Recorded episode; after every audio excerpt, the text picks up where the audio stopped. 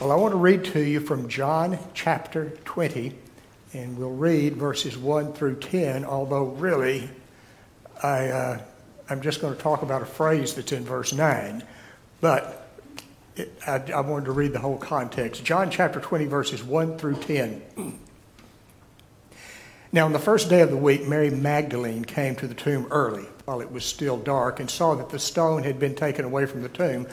So she ran and went to Simon Peter and the other disciple, the one whom Jesus loved, and said to them, They have taken the Lord out of the tomb, and we do not know where they have laid him.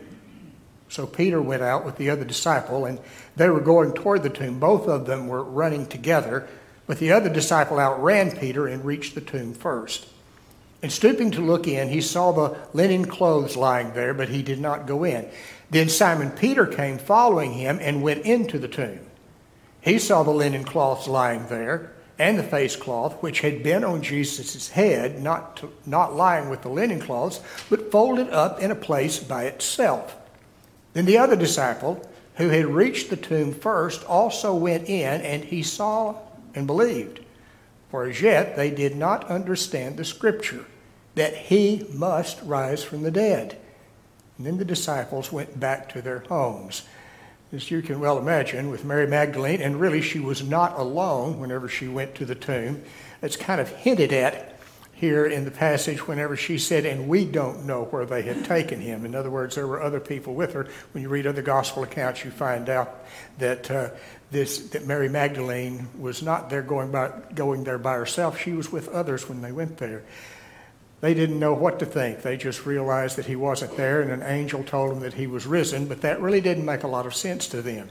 Peter and John go there, and what they see is not the work of a grave robber because everything was neat and things were folded up inside there. They couldn't understand what was going on either because it was such a foreign concept to them, but it wasn't going to stay foreign for very long. Well, let me tell you a little thing here. This has happened back 130 years ago in Ohio City, Ohio, a man named James Lambert was driving along a dirt road in his newfangled horseless carriage. He was hurtling along at a breakneck speed of maybe four or five miles an hour when he hit an exposed tree root. He lost control of his car and crashed into a hitching post.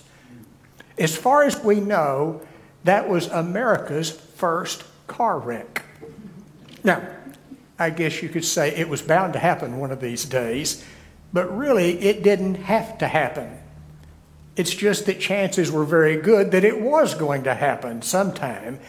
But remember this accidents are not necessities. Accidents don't have to happen, accidents are just probabilities. That's all we could say. But today we celebrate an event that has nothing to do with chance or prob- probability. And we're, go- we're talking about the resurrection of Jesus Christ from the dead. It had to happen, it was a divine necessity. This is the thing that we see here in this passage. And we see this in other passages too.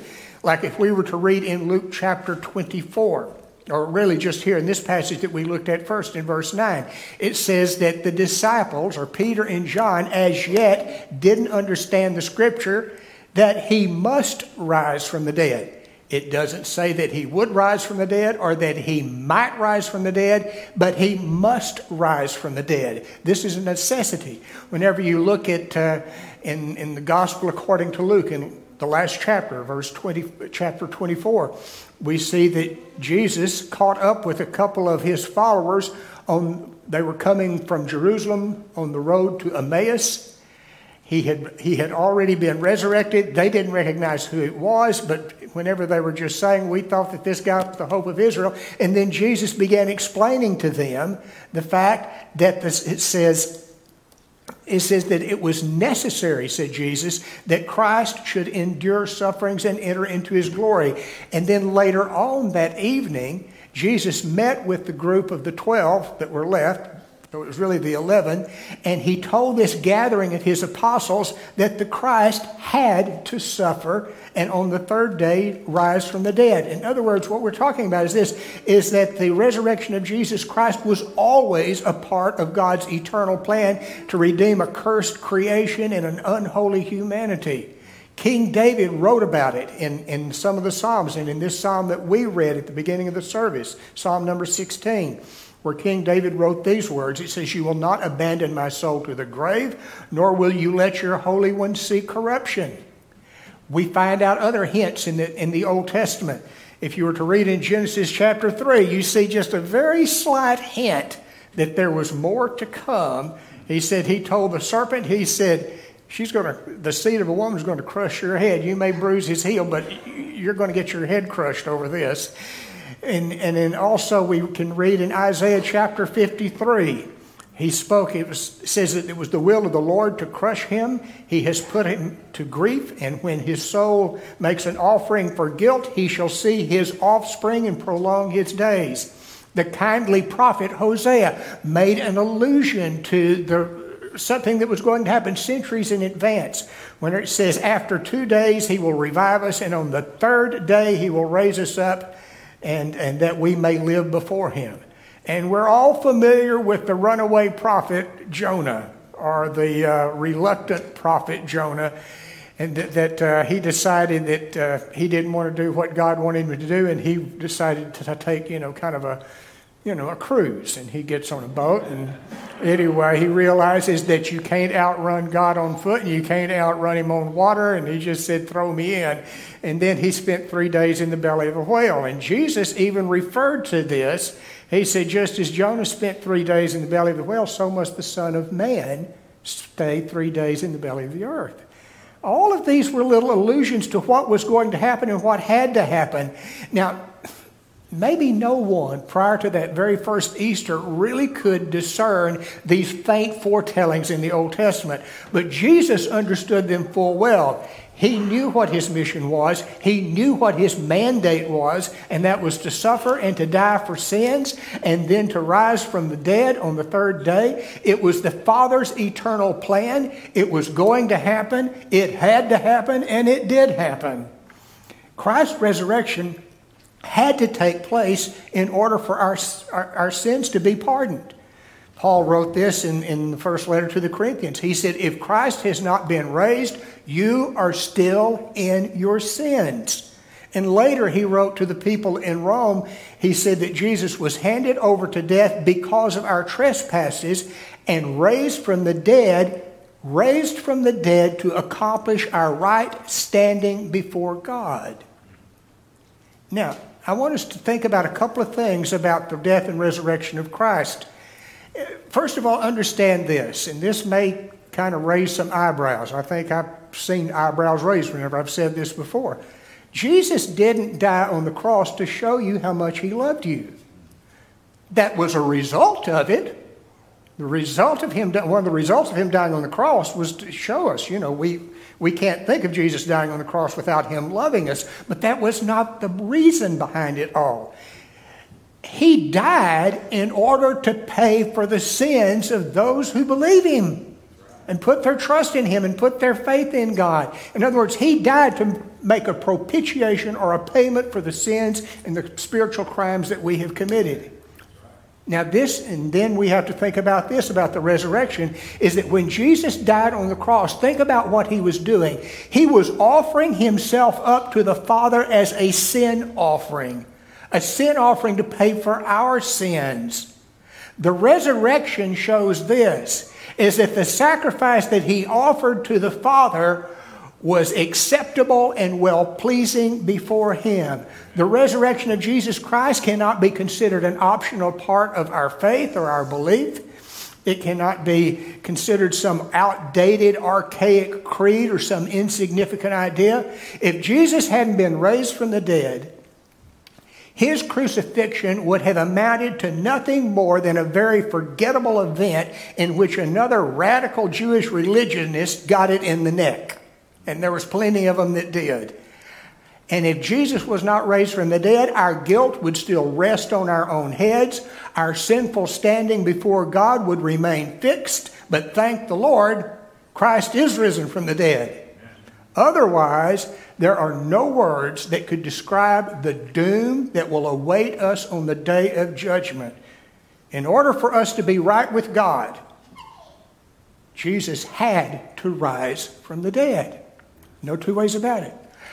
Our hope rests on this fact. Think about this. Humanity, or man in his natural sinful state, is going to die. Period. There's no two ways about it.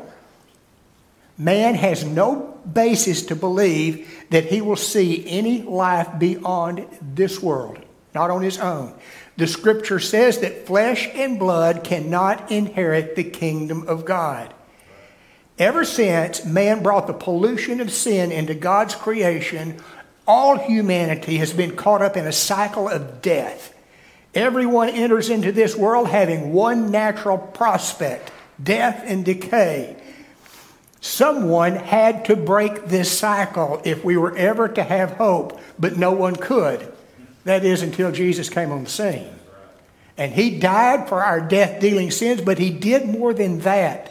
And this was absolutely necessary. He rose from the dead. He shattered death's bonds. He reversed death's curse. He broke the deadly cycle of humanity, and that is why he could say to Martha, I and I alone am the resurrection and the life. He that believes in me shall not die, shall live even though he should die, and everyone who lives and believes in me shall never die. When he said that, he was telling them, I'm the only one that can do this. Only in him can we find hope. We may view the cross as the symbol of our salvation, but folks, it is the empty grave of Jesus Christ that is the bedrock of our faith. The resurrection of Jesus Christ from the dead is the pivotal happening of all time, past, present, and future.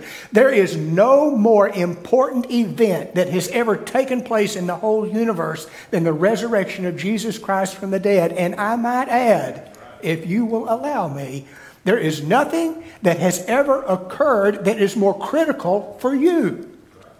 Without the resurrection of Christ, and let me put it bluntly, but without the resurrection of Christ, you have hope for absolutely nothing more than what you now have left in an already brief life, which is drawing steadily closer to, to the end of which is drawing steadily closer with every breath that you take. Death is unavoidable for you, and after that, the judgment, followed by an equally unavoidable verdict of guilty and a sentence of death. But the resurrection of Jesus Christ interrupts this with good news. And the good news is this that if you will confess with your mouth that Jesus is Lord and believe in your heart that God has raised him from the dead, you will be saved. Ransomed from a death sentence, rescued from despair, snatched from the jaws of destruction. So the question is this Have you believed? Have you believed not just in Christ that Christ's resurrection has happened, but have you believed in your heart, as it says in Romans? That is, have you believed in him with your will? And have you openly acknowledged him as your master? If you can say with full, if, you, if, if so, you can say with full confidence that Christ is risen. He is risen indeed, and He is risen for me. And because He lives, I too shall live. And not just for today, and not just for tomorrow, but forever.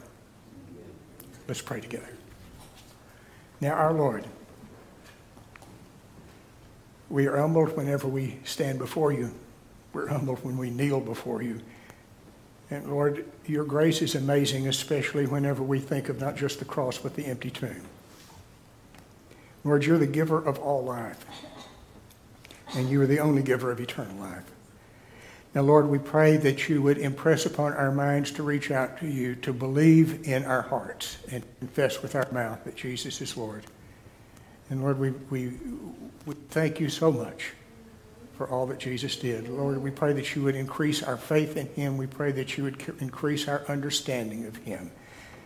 And we pray this in his name. Amen.